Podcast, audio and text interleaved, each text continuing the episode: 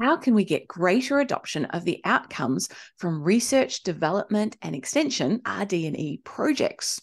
This question has perplexed us for decades, and it seems there are no silver bullets. It's a complex problem, but through the project Designing the Integration of Extension into Research Projects, we were able to distill seven principles for obtaining greater adoption of outcomes from RD&E. Denise and I were recently involved in delivering this project together with Jeff Coutts. It was co funded by nine organisations Hort Innovation, Cotton RDC, Wine Australia, Fisheries RDC, Dairy Australia, Australian Eggs, Agri AgriFutures, LiveCorp, and New South Wales DPI. We thoroughly enjoyed being involved with this rather large research project. We'll run through some of the things we did and what we learnt along the way. There's quite a long list, John. Firstly, we applied a co design approach to the project and we used a variety of participatory research methods to gather and refine the data. One of the things we particularly appreciated was working with a steering committee from the funders. So instead of working with representatives from all nine co funding organisations, which would have been rather a large committee, don't you think, John? Uh, we worked with just four people.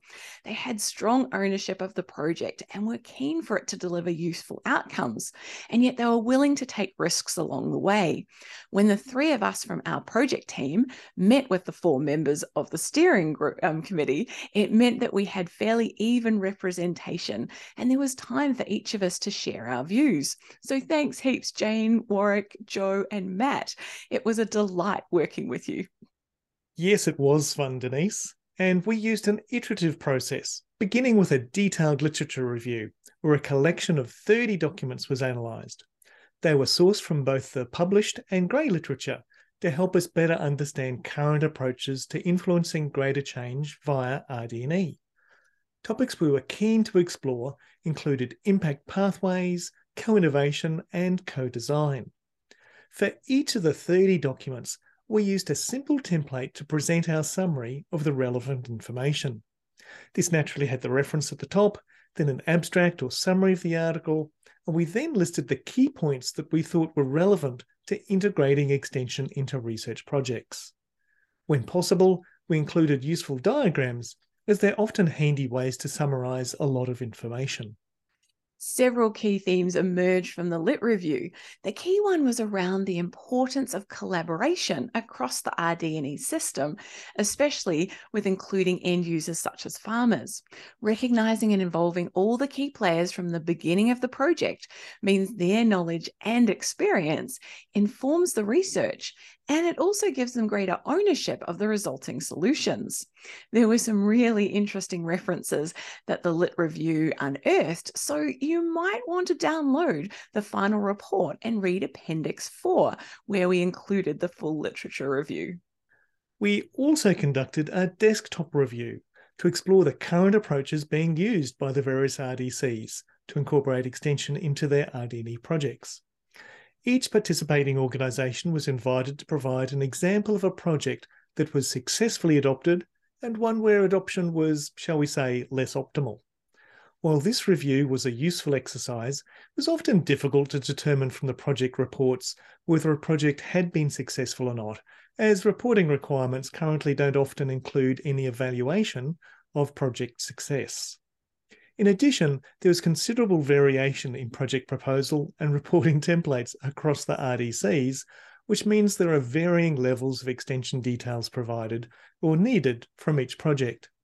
In addition, it is not clear from some reports whether the research was demanded from the market. That exercise showed that documentation surrounding project design was lacking, and it would be useful to provide a checklist of items to consider. It also illustrated that it would be desirable for RDCs to have a better structure for final reporting, as it was often hit and miss. Finally, it would be desirable to use a range of reporting mechanisms to complement the traditional final report, such as short videos summarizing the key learnings. And of course, you can see our video um, of the key learnings on the website that we'll provide the link to in our show notes. Um, those preliminary desktop activities provided a good foundation for the next steps we were about to take. Our next task was to design and deliver an online survey to gather both quantitative and qualitative data from RD&E practitioners and other stakeholders. Initially, we'd hoped that we might receive 100 responses, our rule of thumb, which you may recall us mentioning in an earlier episode about designing a decent survey.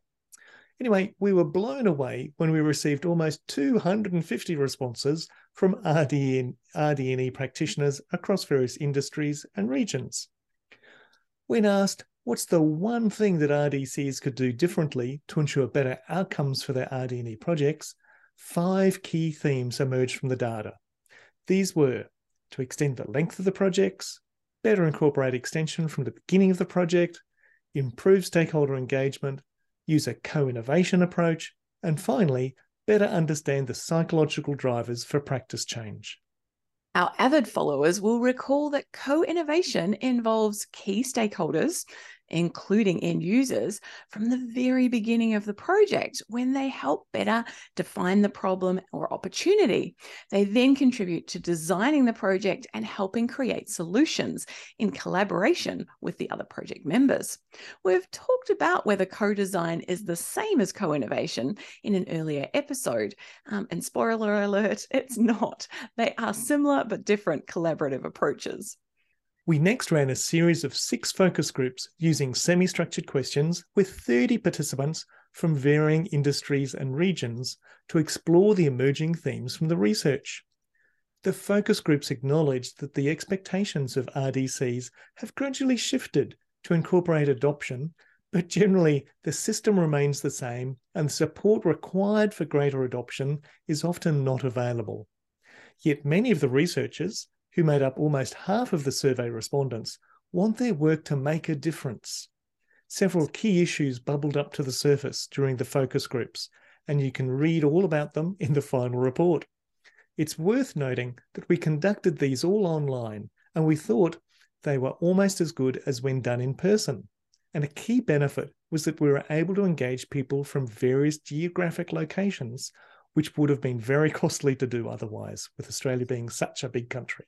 It worked really well, John.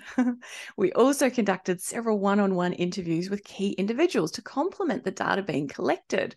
That then put us in a good position to run an online co design workshop with 30 RD&E practitioners and key stakeholders to develop the key principles and implementation steps. We used the flipped learning approach and sent them material to digest beforehand, so they were already warmed up to the topic when we met with them. During the online workshop, the participants discussed what they agreed with, disagreed with, and thought was missing. It was particularly helpful having the workshop participants contribute to the development of the um, key principles and the subsequent implementation steps. The results from the co design workshop were collated and synthesized into a pre reading document that was sent to the pre mortem workshop participants. We ran two of these online workshops with selected end users and the project reference group. You've heard us talk about the benefits of using pre-mortems in an earlier episode, and once again, it was a fruitful process. It helped us identify potential weaknesses and risks in what had been co designed and allowed us to mitigate the risks. As a result of all that engagement and co design, we came up with seven key principles and the steps for their implementation. These included using a systems perspective, using human centered design, involving end users, using an appropriate level of co design, designing for impact, using agile management, and finally, communicating and engaging effectively. They're all detailed in the final report, which you can download from the Hort Innovation website, where you can read the results and all the recommendations. It was certainly a great project to be involved with. And while we didn't find any silver bullets, it did reinforce the benefit of using multiple approaches, and it highlighted the passion of many RD&E practitioners for their work to make a real difference. Certainly did, John. well, you've heard our thoughts. Now we'd like to hear yours. Add a comment below the blog post and tell us about your experiences with integrating extension into research projects, including any tips and further ideas about it. We don't want this just to be a one way conversation, so please join in by sharing your thoughts and ideas with us. Thanks, folks, for joining us on this Enablers of Change episode. Remember to subscribe to our newsletter if you'd like to know when new episodes are available. And if you liked what you heard, please tell your friends so they too can join the conversation. All the best until we meet again.